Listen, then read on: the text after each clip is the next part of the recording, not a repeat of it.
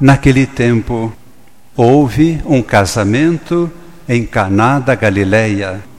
A mãe de Jesus estava presente. Também Jesus e seus discípulos tinham sido convidados para o casamento. Como o vinho veio a faltar, a mãe de Jesus lhe disse: Eles não têm mais vinho.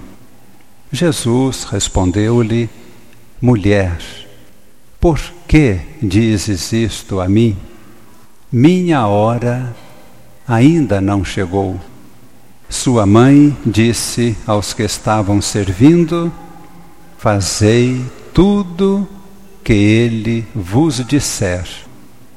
Havia seis talhas de pedra colocadas aí para a purificação que os judeus costumam fazer.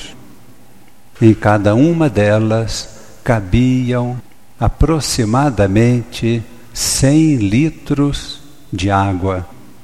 Jesus disse aos que estavam servindo: Enchei as talhas com água.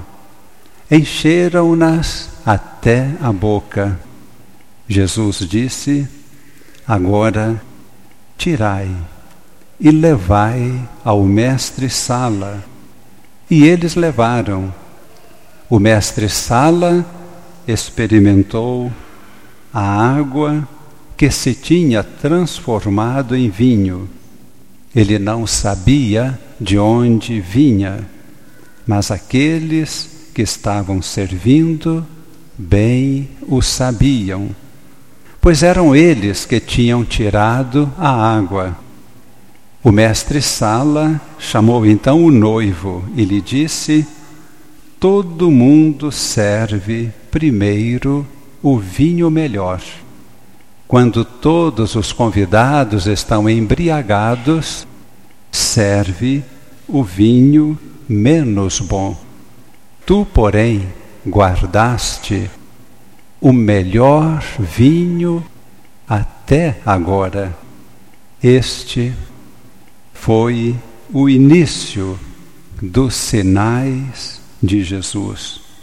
Ele o realizou em Caná da Galileia e manifestou a sua glória. E seus discípulos creram nele. Quando Aquele casal em Caná da Galileia convidou Jesus para participar do casamento. Aquele casal não podia imaginar quanta gente ia chegar junto com Jesus. Todo o povo que procurava Jesus apareceu no casamento e faltou o vinho. Nossa Senhora foi a primeira a perceber o problema. Isso porque ela não deveria estar num lugar de honra com os convidados, mas lá na cozinha, vendo, ajudando e percebeu o problema. Mas este não é o principal enfoque de hoje. Ele tem a sua importância. Quando o mestre de cerimônias experimentou aquele vinho extraordinário, foi dizer ao noivo: O que, que está acontecendo? Todo mundo serve o vinho melhor. No início, quando ninguém está dando mais conta de distinguir as coisas, vai o vinho de segunda. Mas acontece que neste caso, quem estava servindo aquele vinho era Jesus. Portanto, dentro do simbolismo que hoje consideramos nesta liturgia, naquela festa, o noivo era Jesus. Ele providenciou o vinho.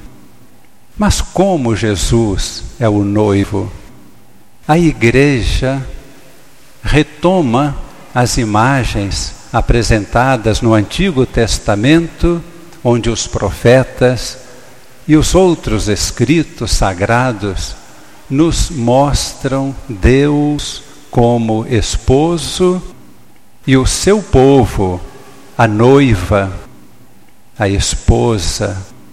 E quando Jesus vem a este mundo, é o próprio Deus que vem ao encontro do seu povo. Por isso, naquela festa de casamento, Jesus apresenta um primeiro sinal de que ele estava chegando como Messias, enviado do céu pelo Pai. Jesus manifesta que começa um tempo novo, onde se cumprirão as profecias.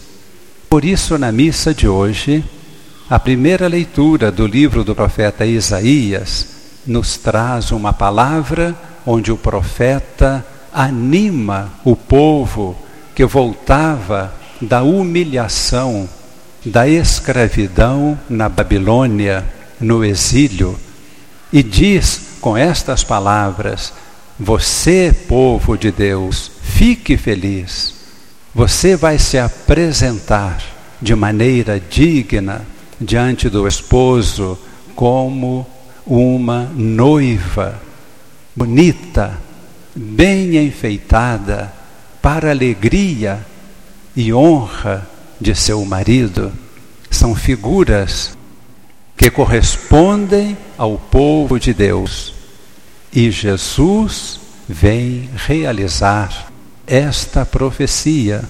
Dentro deste símbolo, nós ouvimos e entendemos este Evangelho.